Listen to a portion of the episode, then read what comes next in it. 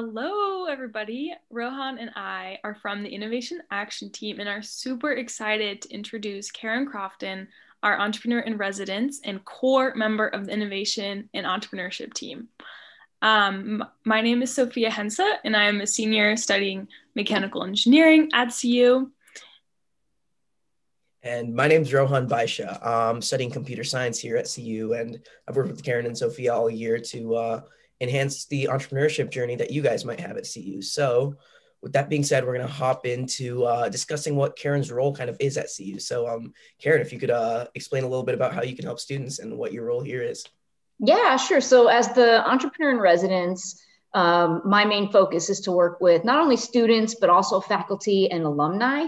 Um, and it's to understand the resources that they're going to need to support their business ideas and then how to get them connected with those needs. Um, one of the big events that I'm part of is called Catalyze CU. And so that would be an accelerator that runs during the summertime um, and helps people get their companies a little bit further along. Um, but I also start with people who just have an idea in the very beginning stages, um, and I can talk to them as well. Great. Um, so you have a history in engineering as well as uh, mentoring and investing. And I was just kind of wondering how investment really works compared to what's taught in school.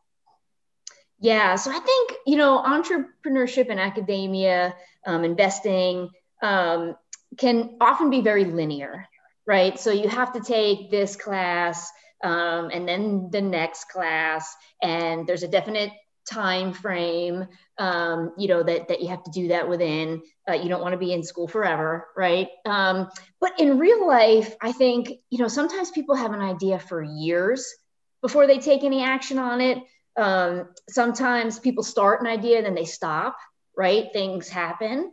Um, and a lot of times people completely pivot from where they started. So i think just by virtue of the fact that um, investing in entrepreneurship taught in an academic setting has to have um, more bounds around it for, for you to be kind of anchored in, in where they're going with the content. Um, in real life, it's just way messier than that. Yeah. Um, I, with that messiness, I assume flexibility is one of the really important skill sets that you see in entrepreneurs. What are some other um, important features and just like attributes that you see in entrepreneurs or that you see needed? Yeah. Yeah. I was going to say, entrepreneur or not, um, time management is a, is a huge one. I think the general project management skill is so underrated. Um, you know, it's not as flashy as kind of marketing or product development, um, but it really is how things actually get done, right? So, um, time management is one. Um, perseverance, I think, is another. Um, I can't think of one single person who said, Oh, I have this idea, and now I'm going to build a business, and then I'm going to do this, and then I'm going to do that, and just didn't run into, you know, a brick wall or the end of the maze. Um, and so just being able to persevere through that, I, I think is super helpful. Um, I, I honestly think almost anyone, right? There's there's three big characteristics to be successful in life. Um, one is just to be alert and always looking for opportunities, right? Just keep keep your eye out for things. The second one then is to be flexible when things change, right? So be ready to pivot, be ready to have to do something different. Um, and the third one is simply to keep a positive attitude. There, there are so many external environmental factors that can get you down um, so many different global things, things that you have no control over. Um, but if you can find a way to kind of keep a positive attitude, it's usually those people that I see succeed and do really well. Awesome. And um, I guess that kind of brings me to the question about these uh, from jumping from these skill sets to the actual companies that people build. I mean, it takes a certain amount of skill sets to be an entrepreneur, but as far as the companies themselves go throughout your journey, you've talked to hundreds of founders, looked at hundreds of different companies. What exactly do um, people look at in these companies? Do investors look at before they invest in one of these companies or before they even start to mentor these companies in certain things? What what are some of those traits that you look for? Yeah, so so I can't speak for everyone, right? Um, but I've been in enough uh, kind of different rooms and, and, meetings with folks that I think there's a general consensus, right? But I'll tell you what I what I look for. Um, first and foremost, it is the team. So the individual people, you know, are they coachable? Are they interested in learning? Um, you can teach all kinds of skill sets. You can't teach somebody to be inherently motivated. You just can't, right?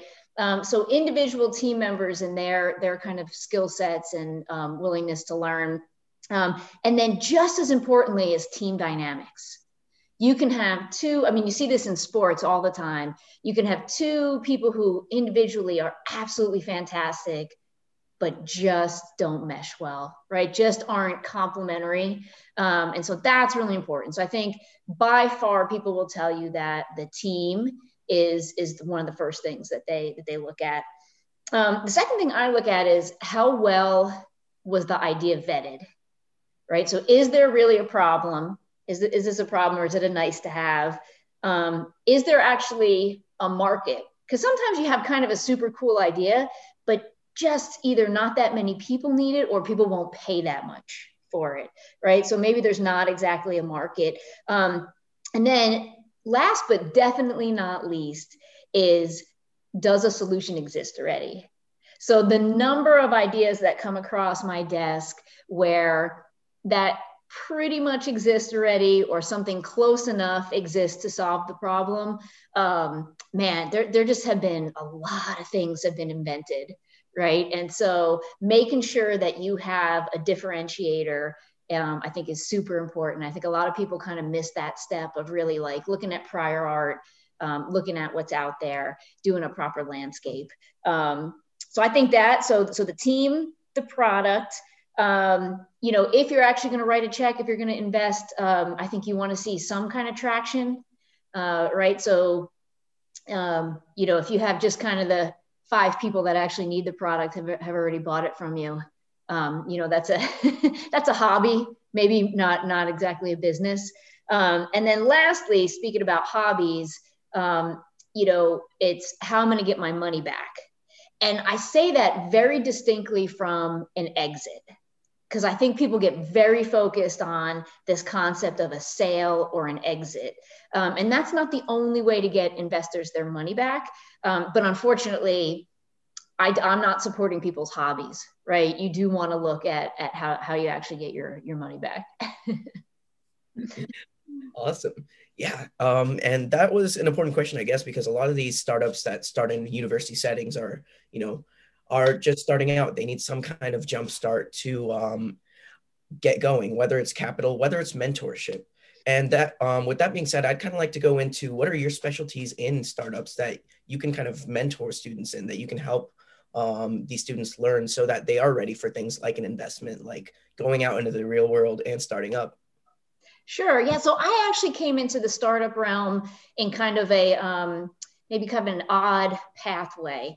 Um, so I actually started out as a mechanical engineer. Um, I worked for a Fortune 300 industrial gas company. Um, we actually started a joint venture and built um, high tech um, semiconductor plants. So I was in in construction for for a good part of time, um, and then went back and got an MBA uh, and did more kind of corporate business development in that realm. Um, and then I actually went back one more time and I got a master's in data analytics, um, just looking at where the world had really pivoted from kind of where I, you know, I started and, and what was available the first time I went to college. Um, so I kind of got all those, those aspects. And then what I decided is um, I was really, really interested actually in investing in startups. So by this time, you know, um, I kind of had missed the boat on being a 20 year old founder right um, that that ship had sailed so um, i said gee you know i have all this kind of corporate background i have a lot of international work um, all kinds of different things from the engineering to the operations to the finance to the marketing um, and so how can i actually apply that um, and help people scale to where they where they want to be um, and so i kind of have that really broad um, background for a multitude of things. And, and I think more importantly is um, I'm not going to know everything. Um, but I have a decent network of folks. I know where to point people um, to really get that deep level of expertise for, for what they need. So um, I hope to be able to answer any question that, that comes across. Um, and if I can't, um, I will do my best to find the person who can. Awesome. Um, so we know this was really short and sweet, and we're sure you have lots of questions, but we really want to emphasize that Karen is an amazing resource for you wherever you are on your entrepreneurial journey. Um, if you're just starting out, if you have questions later along in the process, she is very approachable and I've loved working with her. And you can find her at karen.crofton at colorado.edu. And um, with that, we'd like to thank you all for listening and have a great rest of your day. Awesome. Thank you. Thank you.